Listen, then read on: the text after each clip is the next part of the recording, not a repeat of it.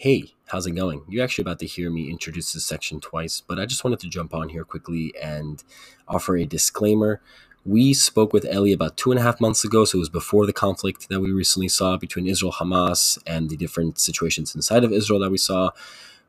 In addition, we don't speak about Ellie's work that she's doing now to spread awareness of the violent anti Semitism that we've seen as a result of what happened between Israel and Hamas in May. Additionally, we speak about Clubhouse very briefly.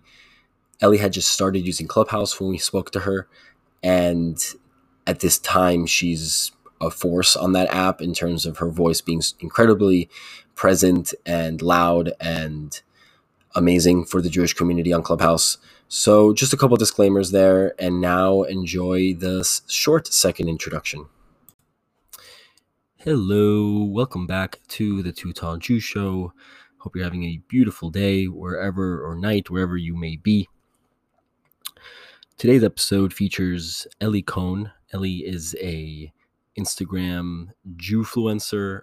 Uh, she's also on Twitter. She's on Clubhouse. She's on TikTok. She actually started on TikTok. It's probably her biggest platform.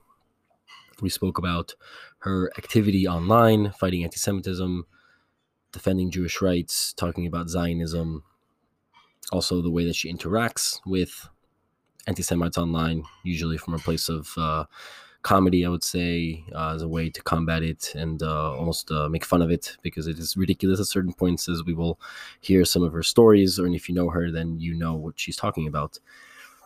We really appreciate you listening. Shout out to our listeners in Ireland, in the UK. Our numbers are ever increasing in that area. If you are a listener of the Too Tall Jew Show and you live in Ireland or the UK, please send us a DM on Instagram at Too Tall Jews or at On This in Jewish History. We'd love to to hear from you, get to know you a little bit, uh, find out what you like about the show, what we can improve. That goes for everybody. Please make sure to review and rate on Apple. It means a lot and it really helps the show. Please follow on Spotify and reach out on Instagram. At the same time, please check out our website, jewishoriginal.com. On the website, you can find a link to our merch store and you can get some awesome shirts, sweaters, hats, got the works. And any all of the purchases help the show. It help helps the page and it really means a lot when we get those purchases. Make sure to tag us when you get it and put a picture on Instagram and we will share it. And now, enjoy the show. The Jewish people are a nation that comes from Judea because people don't know that. People, I think uh, one of the biggest misconceptions that I see is that people don't know that the Jewish people are a people. Either they've been fed misinformation that like the Jews originate in these different places around the world in a deliberate attempt to disconnect us from our homeland, or they just look at us like the same way people look at Muslim people or Christian people as like this religion that just spread and people adopted it, and now we're just these religious people that believe in a God and eat matzah on Passover.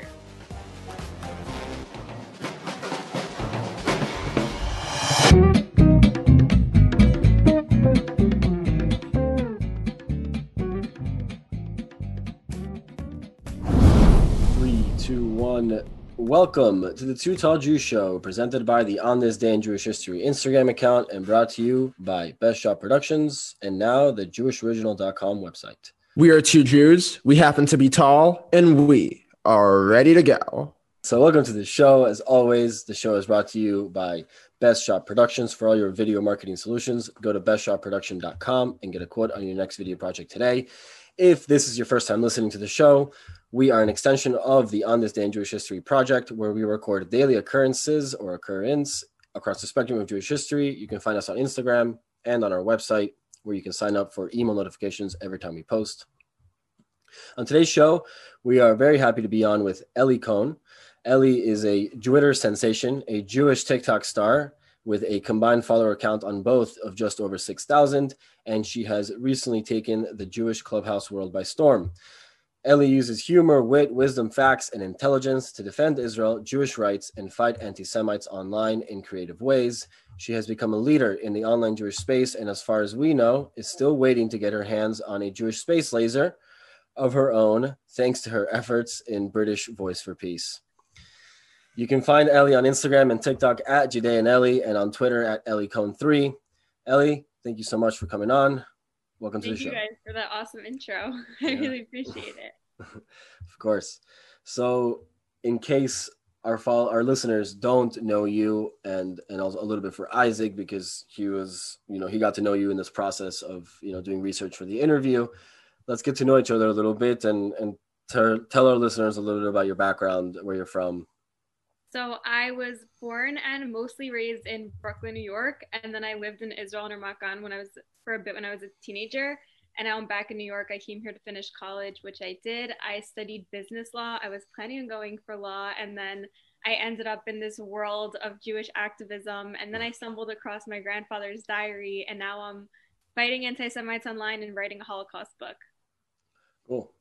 That's a good transition. So when you're not owning, you know, the the neo Nazis, the Islamists, or the far left folks, you're working on this book uh, using your grandfather's diaries. So can you share his story with us and, and tell us a little about your goals with the book? Yeah, sure. So my grandfather, over like the course of around 25 years of his life, he wrote out his Holocaust story. He was hoping to make it into a book and publish it, but he lost his memory before he was able to finish that. So um, I inherited all his diaries, and I've been working on that for the past couple months, almost a year now. Wow. And how has is your grandfather still living? No, he passed away when I was a teenager. W- At what point was it always? I guess sort of my question is twofold. One, was it always uh, in the back of your mind that this was going to get? Uh, you were going to do everything in your power to get this to print if he couldn't when he was alive, or was that something that you learned sort of later on in the months or years after his passing? I didn't know about the book when he was alive. Okay. Um, I found out. So it, it was known in my family that he was writing something. So I had heard like some family rumors of like, oh, he's writing a bit about like I thought it was gonna be like maybe like 30 page summary when like from what I had heard about this like Holocaust story that he had written. And then my grandmother passed who I've been living with, she lived here. Um, who I've been living with during COVID. She passed away during COVID. So when I was cleaning out her stuff, I stumbled across these thousands of pages, diaries Wow. that were written across so many years. And it's very much unlike anything I had in mind that it would be. And you're gonna write it in like first person, or have you? Yeah, first person. It's like mainly in first person. He just skips around a lot between like present day family history from before the war and his war experience. So it's more so like, because it's also all handwritten and his handwriting's a bit hard to read. So it's typing it all up, putting it into like a format of a story. And Mhm. yeah. How, and how would you, how is this process for you of going through his diaries and continuing his work enhanced and also informed the grandfather that you knew? it's definitely like inspiring knowing how much all Holocaust survivors, in this case my grandfather, went through, and they still like picked up, moved on, and just looked forward and continued their life. It's definitely like really, really inspiring and empowering. One of the ways you use TikTok is, I think, to empower others based on providing your voice. And so TikTok is sort of mainly your bread and butter. What has the experience been like uh, on a positive note? And what are some of the negative drawbacks from being active on TikTok? So one of the most positive things about TikTok, I think, is that you can really reach like a very broad audience. What I find a lot on Twitter and on Instagram, a lot of times it kind of you're limited to your followers and to the people that your followers that follow your followers. So it can end up in like almost an unintentional bit of an echo chamber to some extent. Whereas on TikTok, your video kind of just like goes out into the TikTok abyss and just ends up wherever it ends up. So I've definitely been able to reach a lot more non-Jews on TikTok that didn't know much about the Jewish people, Jewish history, or Jewish culture than I would have been able to on other platforms. And then the negative. The negatives are definitely the anti-Semites. The comments there are crazy. It's wild and Yeah. yeah, you can't prepare for it. Like they just you just wake up and like you got some people telling you to off yourself and it's just another day on TikTok. Or today, I mean, as of this recording today, the the latest that I saw was that uh, um, what is it? That matzo ball soup is Palestinian. Oh gosh. One of my friends made this video. Just she was just sharing her recipe because she's like mixed Moroccan and Ashki. Yeah. So she made like she has this like Moroccan version of matzo ball soup she makes with like Moroccan spices, and the comments are all just saying like you stole Palestinian food, like colonizers doing what colonizers do best, like all this crazy stuff. It's crazy. So I'm gonna play devil's advocate because obviously we're on the part of the group that's using social media to defend Jews and Israel and, and to fight the anti-Semites. But do you ever feel like we're in a losing fight? Because every day it's something else. every day it's something else. It's a new thing. It's overwhelming. I don't. Sometimes these some of these people on Instagram that they literally cover every single thing in their personal accounts. I don't know how they do it. Um, it's definitely overwhelming. So, do you feel like, um, on the one hand, it's ever more important that we continue what we're doing, or do you ever feel like, okay, I'm done. This is pointless. Like it doesn't matter what I do. You know. Definitely does feel like it's a losing battle, but I would still go with the first one because like every so often I'll get a message from a non-Jew, just like this whole written out text of how much like I opened their eyes about the Jewish people or how much they learned about Israel and Jewish history because of watching my videos or listening to me talk on Clubhouse. And like these these comments aren't that rare. Like i do i do get quite a few of them. So it kind of feels like i'm sitting in a sandbox and i'm digging with a spoon and i'm trying to get to the bottom and like somebody's standing over me like and like i'm getting out some sand you know like i have my spoon like but then somebody's like standing over me with a bucket like pouring more in. That's yeah. kind of what it feels like. Like i'm still there with my spoons. Like i'm still doing something I like that. What's the craziest anti-Jewish comment or piece of content that you've seen online? And what was your reaction? And did you what was your role in responding or reacting to it or were you just observing it?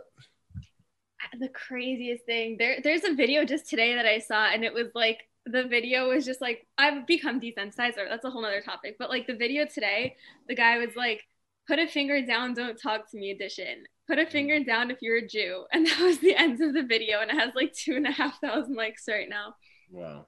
So I stitched it and I wrote like point of view, Rebecca Gold rejected you in fifth grade and you never got over it, just to like make a joke out of it.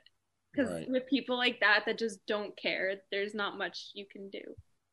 I have a sort of question about that, and maybe I'm not as frequent or active on TikTok as other social media platforms, so you would have a better understanding of this than I would do you ever feel like this kind of anti-Semitism is created just sort of like anti-Semitism as sort of this sort of sexy way of being provocative and like a quest for people who have no lives to remain relevant. I guess you could say that about every single form of prejudice now that I think about it.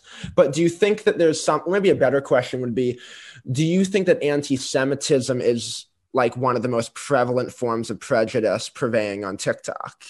I mean, do you see a lot of, you know, I, I, like in my head, I would assume that sort of sort of overt racism it would be pretty taboo in a way that anti-Semitism is sort of fair game, or maybe that's not the case. I it's hard for me to say because most of the content that I do deal with is like the Jewish related content or like how I get a lot of the content that I do respond to or whatnot is people tagging me in videos or sending me videos. So yeah. I don't really have like a fair assessment of all yeah, like the playing field because I'm mostly focused on like Jewish related content. But I wouldn't be surprised if like other minorities were dealing were dealing with similar forms of bigotry on TikTok, at least to some extent. Yeah. So you know, obviously TikTok is where you spend most of your time, but you do, you know, dabble in Instagram stories, Twitter, Clubhouse now. So, can we talk about like each platform separately, just briefly, uh, what, what you like about each one for the purpose of educating about Judaism and Jewish culture in Israel? What, like, which one do you think does the best job of getting your message across, and and why? Yeah, sure. So which which one should we go first? Let's do uh, Instagram and then Twitter, Clubhouse. So Instagram. So I actually started all of this on Instagram. So I had a different Instagram. This was back when I was just using my personal. I had like more. I had like 1500 followers like i had like a thousand followers just for my own personal life mm-hmm. and then i gained like another 500 over like the few weeks that i was doing this like instagram stories mainly about like jewish stuff israel whatnot and then um, I was doing like I was mainly just educating like my friends, my followers, mm-hmm. a lot of whom were not Jewish, just because that's my social life, um, about these kinds of topics. And then I it came to a point where I was like, okay, it's time to make my personal Instagram private because I have a lot of friends on there and like people are ready to dox you at any minute. So I made that one private and then I made the other one. I suck at Instagram graphics. That's why I don't have any on my Instagram. I'm so bad at them. I'm not like a graphic designer in any sense. I'm not good at them. That's why I don't make them. Mm-hmm. So I do Instagram stories basically just to keep because I do have a lot of not Jewish followers from TikTok that come to my Instagram and follow me. So it's mainly to like keep people up to date on what's going on in like the anti-Semitism world, like various topics that just happened on this day in Jewish history, like you guys do or whatever it may be. So I do a lot of Instagram stories, but it's mainly for my followers that find me from other platforms, mainly people that come from TikTok to Instagram. And I also use Instagram. Lots of people could DM me there because on TikTok it's Mhm. harder to keep up with DMs, and I could send voice notes there. But um, I just don't really post on Instagram because I suck at Instagram graphics. So I really don't have like a good idea of how effective Instagram graphics are because I don't do them because I I Mhm. suck at them. Twitter is by far the least favorite platform that I've ever been on. Twitter sucks. I hate it. Aside for like my one day like rampage against Britain that I really had fun with. Overall, Tell you share uh, Isaac, in case Isaac doesn't know about it, or maybe our listeners can you just share a little bit about that? It started when the BBC had this segment that said, Are Jews an ethnic minority? Yeah, so Blake Flayton had quote tweeted it, and as a joke, he was like, Britain doesn't have a right to exist, actually. So I had been thinking about doing something like for a while of like just picking another country and just going at it with all like the crazy, like ridiculous things people say about Israel to like show people how they sound. And then I was like, I just saw it and I was like, you know what? Like, let me just run with this. So I quote tweeted that and I was like, you know what? I think it's actually time that we question Britain's right to exist. And I think it doesn't. And anybody that disagrees with me has to answer for everything that Britain has ever done in its history of being a country. And then I just spent the whole day like tweeting stuff about Britain. Which, like- if there's any country to cancel for that, like historically, it's Britain. Yeah, like, they Britain- literally ran the world. Britain, society has progressed past the need for Britain. Um, like one of my favorites was I took a picture of the Boston Tea Party and I wrote "Long live the Intifada." That's my favorite. That's the best I came up with. And then someone from Britain, like a Jewish kid, like a Jewish kid in the UK that's been dealing with this on college campuses, he actually started a page called British Voice for Peace that I like then was working on like some posts with him. And for like two days we just went on like a rampage against Britain and like just posting funny stuff like the ICC is investigating Britain for crimes against food. The, the Italian investigator almost had a heart attack when he saw the canned spaghetti. Or just like ridiculous stuff like that. Like yeah. eating beans and sausages for breakfast is actually a war crime. Like Gordon Ramsay is a war criminal. Just like all this Yeah. ridiculous stuff. That's great. wow. And then Clubhouse. Yeah. Oh, yeah. So Clubhouse, I'm still getting used to it. I've only been on there for maybe two, three weeks. Mhm. Um, so far it seems decent. One of the things that I like about there's a few things I like about it, some things I don't like about it. One thing is that um people can it, you, it's not for likes or for like retweets. Like a lot of times what I see on Twitter especially sorry, and on TikTok is like people will just post super controversial content, especially on TikTok because TikTok like really negative content or like super controversial or like insightful content will do really well because it's like how that algorithm works. And on Twitter, like a lot of times we'll get likes is just like dunking on somebody or like getting one over somebody else. Whereas Clubhouse, like it's just you and your thoughts and your opinions. So you Yeah. can't and it's happening live. the- yeah, you can't do anything for the likes or for the validate. Like, yeah, you get followers, but it's mainly people that follow you because they want to hear what you have to say, not so much like this just instant like like retweet. Like it's not this instant validation. hmm You don't have all your followers to back you up if you say something stupid. Right. So Cool. let's talk a little bit about the about Israel and the conflict. Uh, we recently had on a Adar Weinreb from Sulha, The Great Debate, and we spoke about the federation plan that he's promoted on his show with various people working closely to make it a reality. Have you heard of it? And if so, what do you think about it? And before I say that, just for our listeners, for, to provide a quick background, the federation plan is essentially a one state solution, the model similar to Switzerland that would divide the land into cantons, some Jewish majority, some Arab Palestinian majority, and some mixed. Gaza would be a separate state. Not sure what the deal with Hamas is yet in this case uh, yet, but sort of long term, uh, those areas are more legitimized. So, what do you think about the federation plan as it's currently been outlined? Overall, I do think that like there's a lot of good things but I don't know if I agree with it to I'd have to like go through all the different. I, I I've read through it before, but I have to like re-go through everything. But like overall, I do not think that the land should be divided. I do believe in some kind of one state or one civilization society. So there's mm-hmm. definitely a lot of aspects of the Canton Plan that I think could really be implemented well.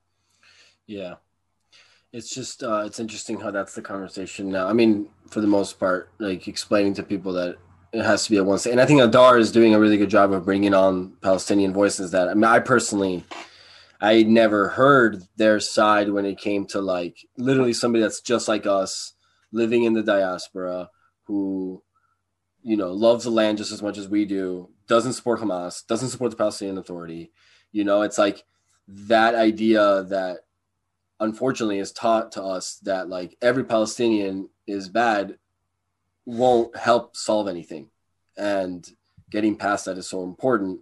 But how do we, in a one-state solution, in your opinion, how do we um, how do we avoid the threat of losing the Jewish majority? And and you know, like, is it a threat? Like, can can we live in a can we live in a, in an Israel an Israel federation that is that the prime minister is Palestinian? Are we safe in that world? So just to touch on one thing you said is that yeah. I grew, up like I. That's not what I learned growing up. I think that's also a myth, but like yeah, that's the whole side point. But anyways, um, no, no. If you want to, if you want to debunk it, yeah, please. No, I mean I lived in Israel. Like I knew okay. a lot of people that like worked in Israel that were Palestinian. Like okay. I would always go to like Old Yafa with my friends, and like there was a lot. They call themselves 48 Arabs, but like uh-huh. they all lived there, and like we'd hang out with them on most weekends. Good. So I that's a bit of a different experience that I had. But right. um, to touch on the Jewish majority thing, I think it's a super, super valid fear. I think it's it's this idea that we can once again be living under non-Jewish rule. Personally, would I be fine with a non-Jewish prime minister? Yeah, as long as they shared my views and my ideals and I knew what they stood for, I wouldn't care if they were Jewish or not. That's just me personally. But as far as the majority thing, I think a lot of people look at it like they don't understand it and the people that I've noticed understand it the most are the Kurds.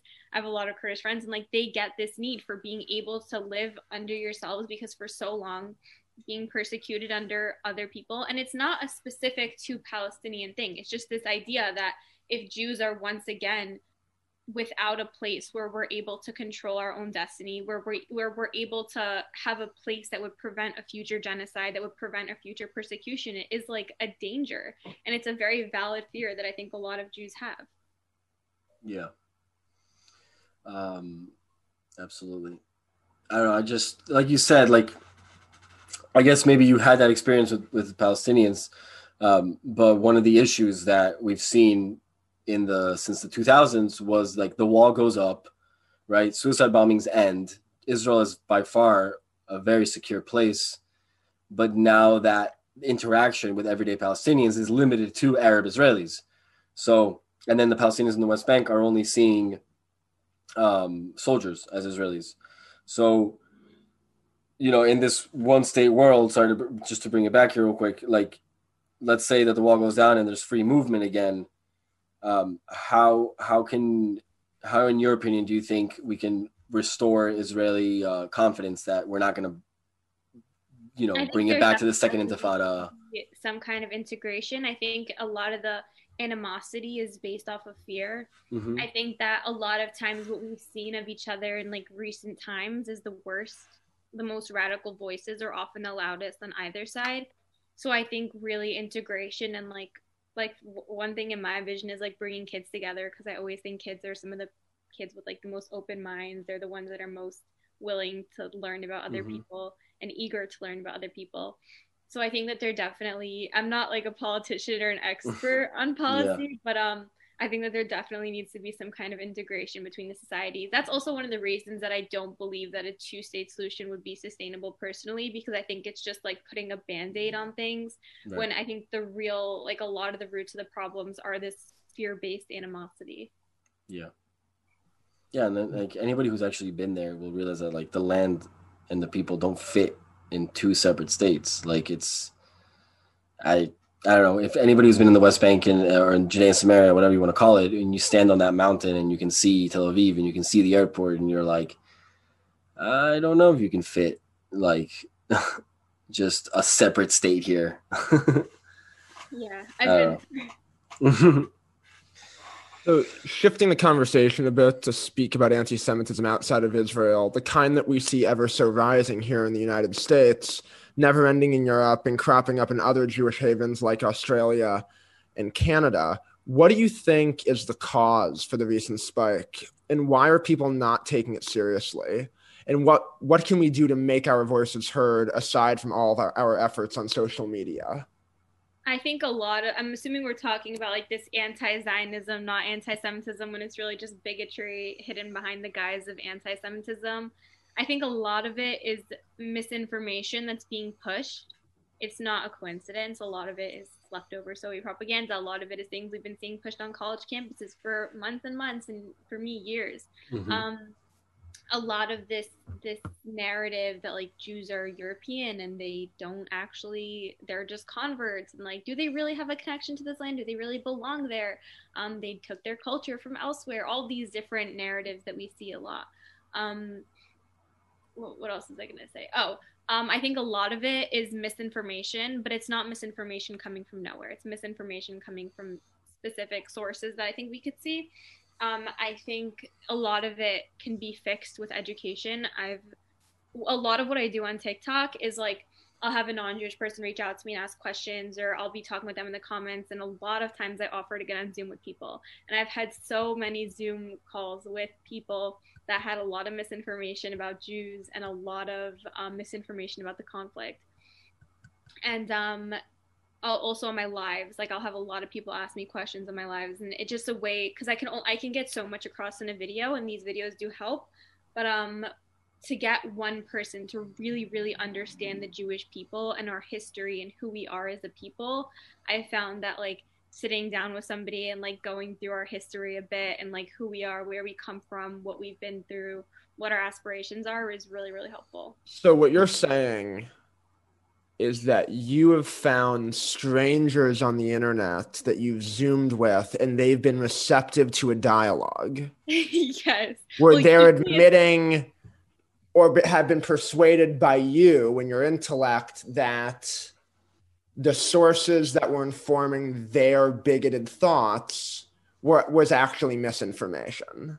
Yes. So you're essentially zooming with people. One, you you're, uh, wow. So you're so I guess the answer. Sorry, I that, that's I like I, I haven't found that's really like enlightening for me. So you've so you've had success literally one person at a time with and I guess you, you've been pretty the response has been pretty positive as far as like the conversations have been going. Yeah, like for example, okay, so I'll give you an example. Like last like last month somebody reached out to me and were asking me some questions about Jews and the Jewish people and Jewish culture and they had a lot of like misunderstandings.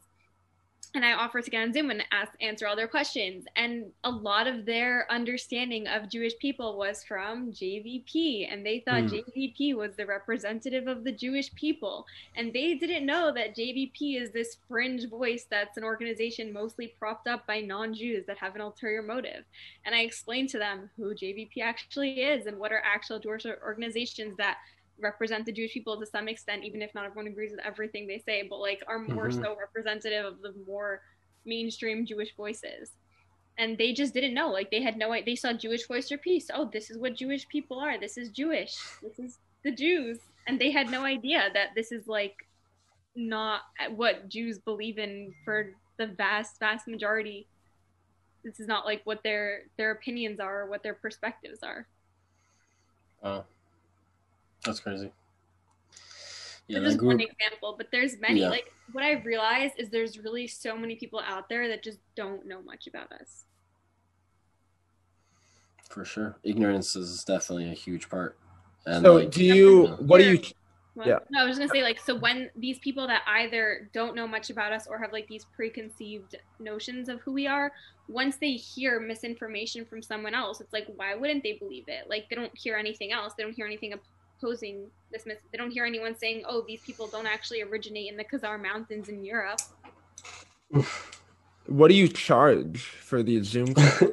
I mean, I assume, I assume time. No, nothing. So you, you said you're in school right now. So like this no, is I just finished. you finished. Yeah, I know I look like I'm still in high school. I finished college. I finished high school. So what do you do for what do you do for work and stuff? I'm a professional child. Professional child. no, I just write. Cool. nice. nice. I like. I was. I mean, I've worked in the past, but I took off. I'm like moving back to Israel soon in like three months, so I just figured I just See you spend the next couple weeks writing. Wow. So, a lot of what you've talked about during your time with us today has to do with different kinds of messaging through different mediums. So, if you had a billboard uh, where you could broadcast any message to millions, let's say billions of people, what would it say and why? the Jewish people are a nation that comes from Judea. Because people don't know that. People, I think one of the biggest misconceptions that I see is that people don't know that the Jewish people are a people. Either they've been fed misinformation that, like, the Jews originate in these different places around the world in a deliberate attempt to disconnect us from our homeland, or they just look at us like the same way people look at Muslim people or Christian people as like this religion that just spread and people adopted it, and now we're just these religious people that believe in a God and eat matzah on Passover.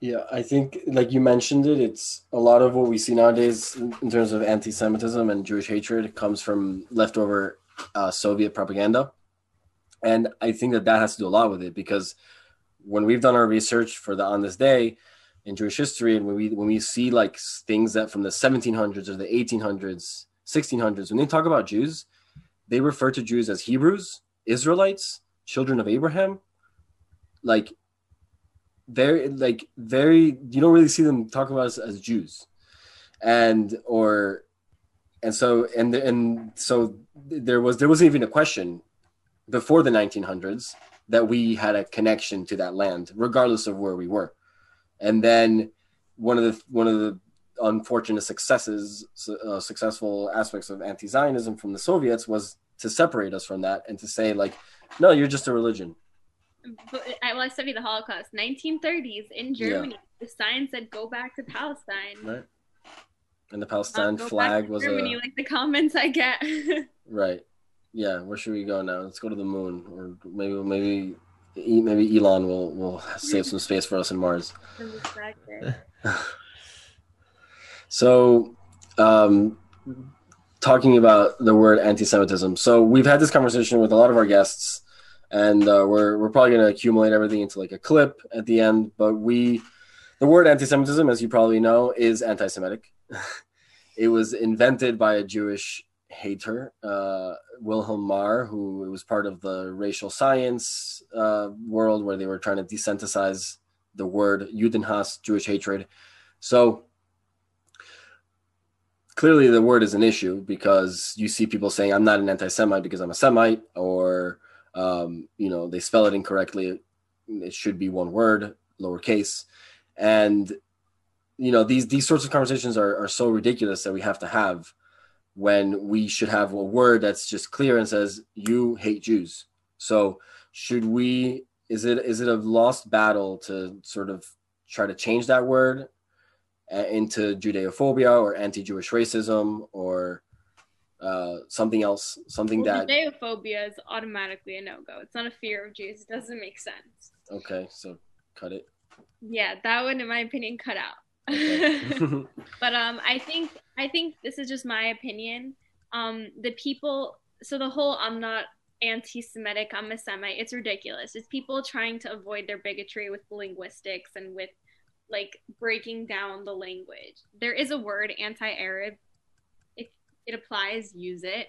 Mhm. But I think the people that try so hard to avoid acknowledging anti-Semitism that they like break it down into a matter of linguistics. If it's not the word, they're gonna defend themselves with something else. That's my opinion. I think people tend to know the word anti-Semite, whether I mean it's stupid. It doesn't make sense.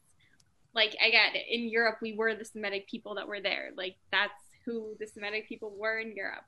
The word doesn't make sense, but I think it it just is what it is, in my Yeah. opinion. Like people already know for the most part that anti-Semitism relates to Jews. I remember when I was younger, I was like, that's what that means. Like I was just like, I'm not a like I don't feel like I'm a Semite. Like I've never been referred to as a Semite. What is a Semite? And I'm just like, you know, I, as I've gotten older, I understand it obviously, but um, it's just funny how the term created to to make to like it, it was not created with good intentions, and now that that's how. Also, like one of these things, like asparagus doesn't have anything to do with the name Gus. Like butterfly isn't about butter. Like anti-Semitism, like it's a new word. It's it's not about the Sem- Semitic people, which usually it's not even. Nobody calls people Semites. Like it's used to refer Yeah. to languages. Like if we're gonna actually like break down the word, like it really refers to the Semitic languages. This whole like oh Mhm. I'm a Semite thing. It's like there's no other context when people would call themselves a Semite except for trying to get out of anti-Semitism that I've seen. Right. And that would That's be anti-Semitic. the Um, whole um I can't be anti-Semitic. I'm a Semite. Yes. Yeah. Cool. So we're gonna do some segments now. This one we call rapid fire. We're gonna ask you some quick questions. It's uh, you know, one words, uh, one word answers, or you could go a little bit more if you want. What's your favorite destination in Israel? Moshav Modi'in before it burnt down. Before it burned down? yeah, it burnt down like a year and a half ago. But Is I was that like, is that the one that's between uh, Jerusalem and Tel Aviv, or that's No, it's Modi'in? like it's like near Modi'in. It's like the Oh, okay. Moshav. My cousins lived there before it burned down. That was like my Oh, favorite place in Israel. so sad. What's your least favorite destination in Israel? Eilat is overrated. I don't know if it's my least favorite, but I think Eilat is super overrated. It is. It is. It is. My my answer for this is uh the the the central bus station in southern Tel Aviv. Oh, that's a good call.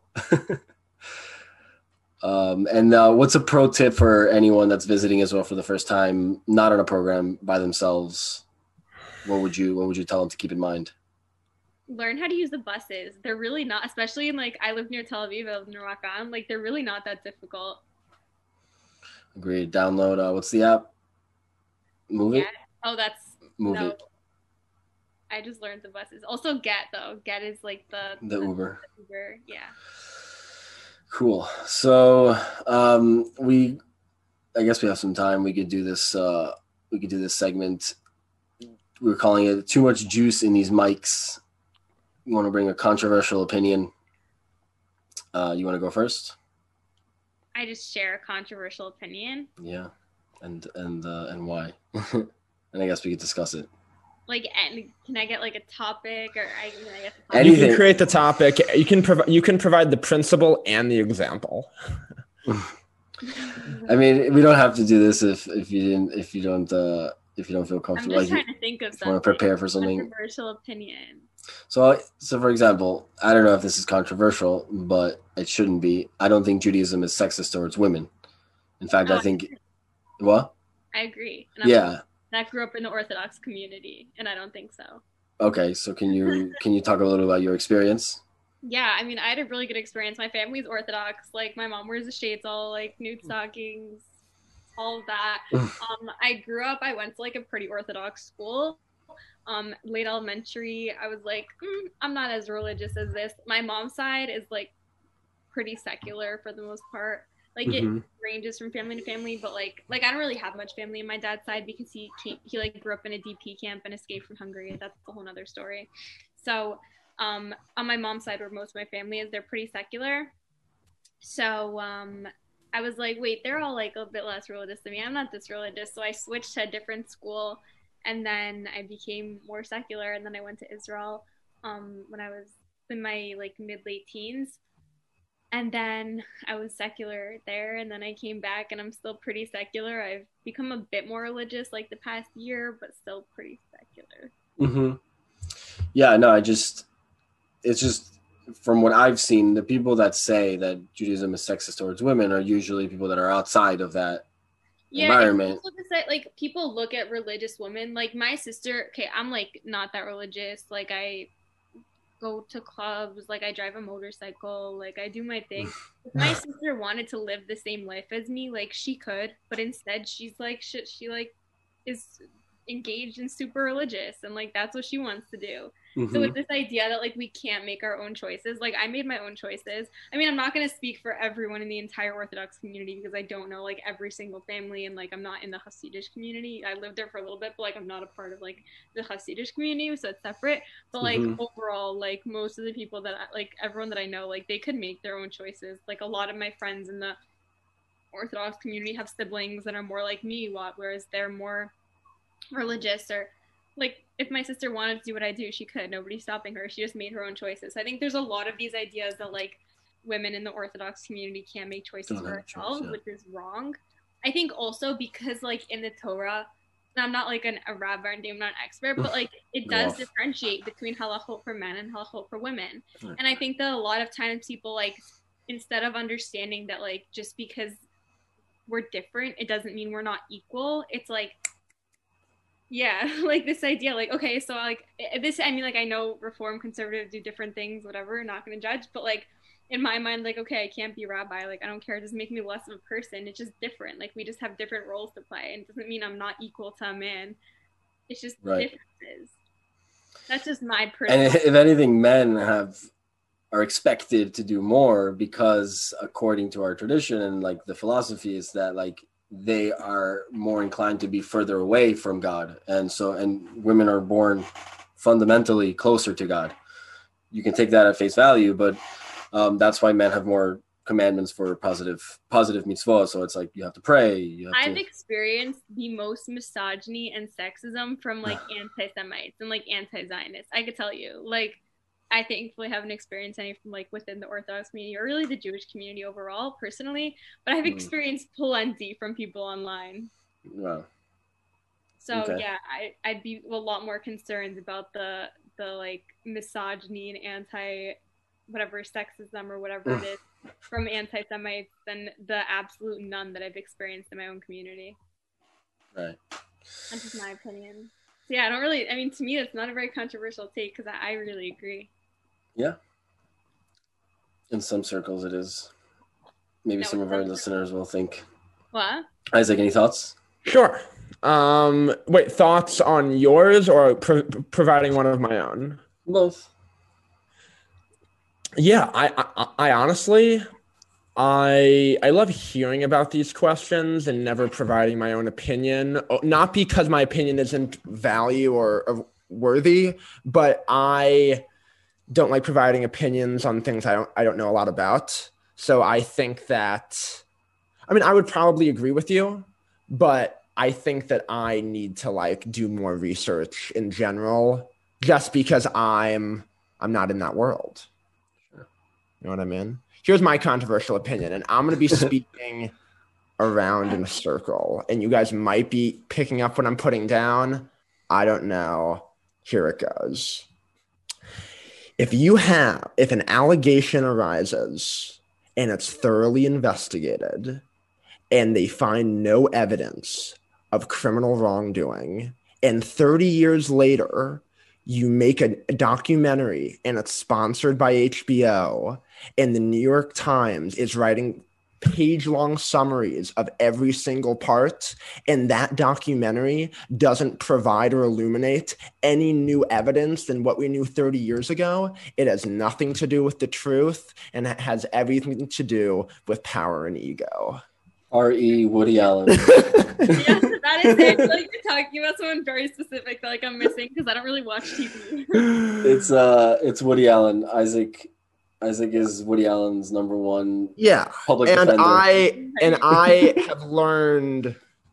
We don't have to hash this out right now. I've learned a lot about myself with regard to like there are certain issues or certain hills that have issues of which I will die on, and this is this is one of them. And also just in general, like because I'm friends and close and care about a lot of people who disagree with this um, or take a different stand. So I've sort of learned how to have respectful opinions and try to communicate why I think they're wrong. Of course, they always throw the label of bias at me, and my perhaps I'll end this comment here. I wouldn't say I'm so much biased as I am.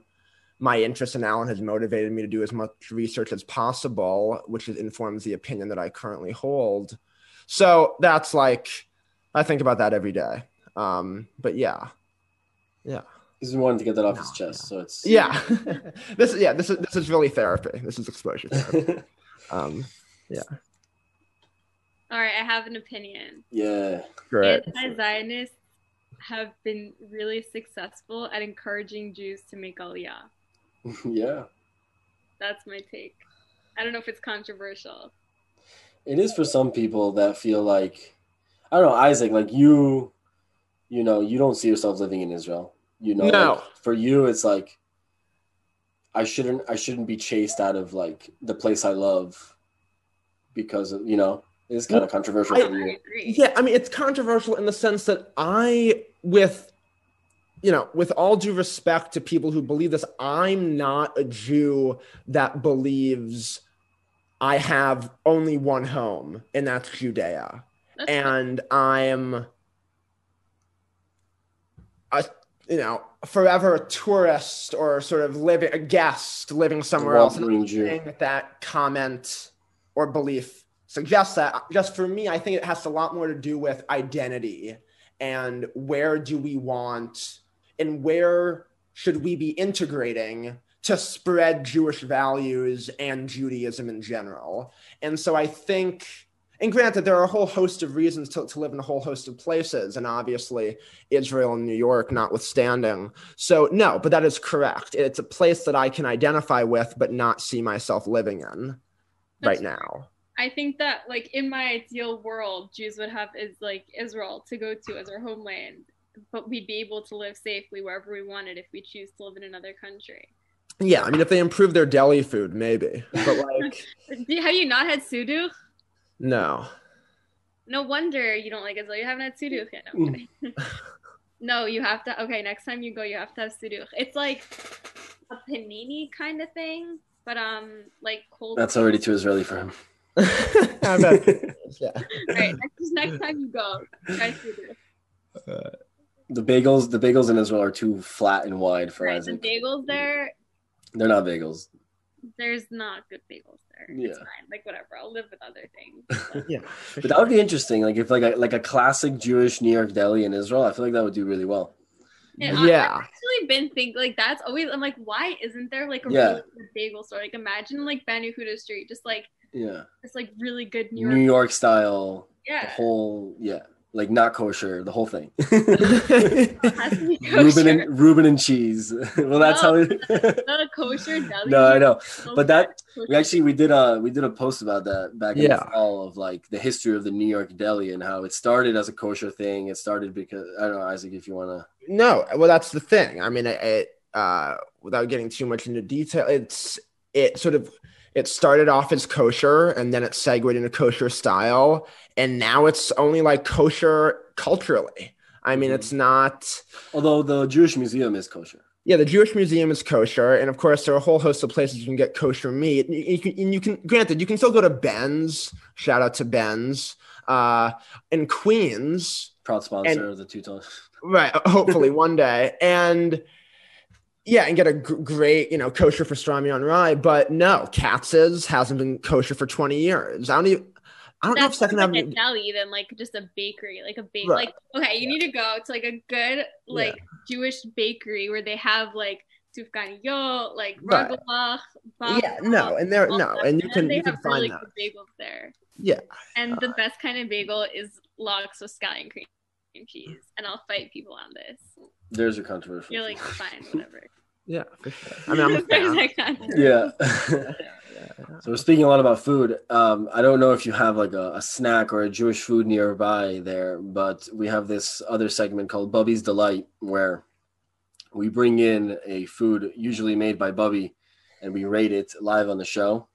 I'll go first. I have some Shabbat mousse here, uh, made by not my Bubby but my mom, and it is. I already know it's a ten, but I'm just gonna I'm gonna I'm gonna eat it live for for the people. Mm. It's an eleven. just any any dessert made by a Jewish mom, I think is Yeah. So just just a story. One second before you go yeah, yeah. a story on the word moose. So I'm from Venezuela, and uh, my dad, when he grew up, he he lived his like his whole life. Are from Venezuela. Yeah? Did you come here as a teenager? No, I was like seven.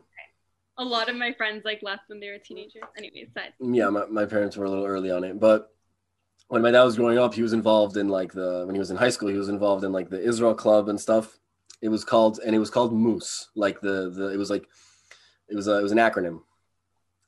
So uh, it's a funny story. One of his one of his uh, meetings, the the president gets up and like it's a big crowded room. All, all the Jewish students are in there, and he yells, "What is moose?" And my dad raises his hand and he's like, "Chocolate, eggs, and sugar." And he's like, "Get the fuck out of here!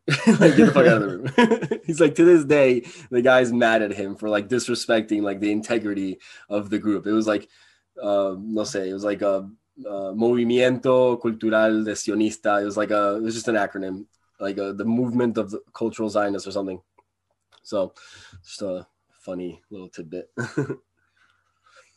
Isaac, Uh, yeah, and I have raspberries coated in dark chocolate. Very So Jewish. very Jewish, or it's definitely made by a machine, probably. So, yeah, and it's you know you always know what you're getting yourself into. I mean, my bubby's non-GMO, so I have to. Delicious.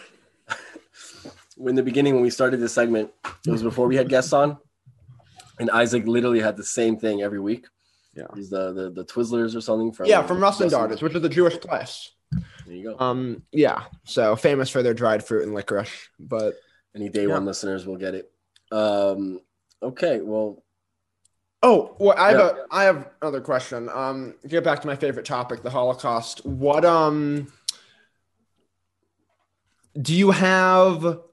I guess you moving back to Israel has informed your timetable with this book. Kind of. I mean, I'm just kind of winging it either way. So I'm planning on going for three months, then coming back here for three months, and then like fully moving there. So I'm gonna be there like June, July, August. That's the plan. Got it. The end of May, because my sister's getting married in the beginning of May, so I have to be what's up? here. Wow. And then I have my cousin's bar mitzvah there in June, so I have to be there. So I'm planning on going like June, July, August, maybe September, coming back for like two or three months, finishing up, like closing up here, and then moving there fully. But um, I'm not really in a rush, I guess. Like I'm just kind of taking my time with it. I'm like 400 pages in now, out of like thousands. Well, So, and then I have to go through it, edit it. That's gonna be like the real big challenge part. Have you transcribed all of his diaries? No, not yet. I'm, that's what I'm 400 pages in on. Got it. Got it. Got it. Okay. It takes time. It also takes does take like I'm not gonna lie, it takes an emotional toll like going through because it's like living through it through him and it's like every day like I meet these people that like I never met and like learn about his neighbors and his friends and like his cousins that and then like they die like on the next page or like a have few you weeks, ever like here's have- how they died. have you ever read Maus? I know of it. I don't I haven't like read through the book, but like I'm very familiar with it. I'm not saying it's the same thing because it's a little different, but it's similar in the sense where it's a it's from the perspective of the son of the survivor, and he jumps back and forth. It's a comic book too, but he jumps back and forth, um, in his father's story, first person, and then him actually like interviewing his father as a part of the narrative. So that's why I asked like, what's the format that you're doing? Because I'm curious if like it was just going to be straight trans. Yeah. No, I'm just gonna say I'm trying to do it in first person because that's Mhm. what I wanted to do it in. So I'm Right. hoping to keep it that way. Cool. Well, we wish you the best of luck. And we would love to have you on in in like six months to track your progress and catch Promote up. I'd love Yeah. it. Whenever it's ready, promote it. All right, when I finish the the book, when I'm Mm-hmm. so I'm working on finishing the transcript now, but when I'm done with that and have it Right. ready on the way to publishers, I'd love to. Thank you so much for coming on, Ellie. Till next time. Thank you guys so much for having me. This is great.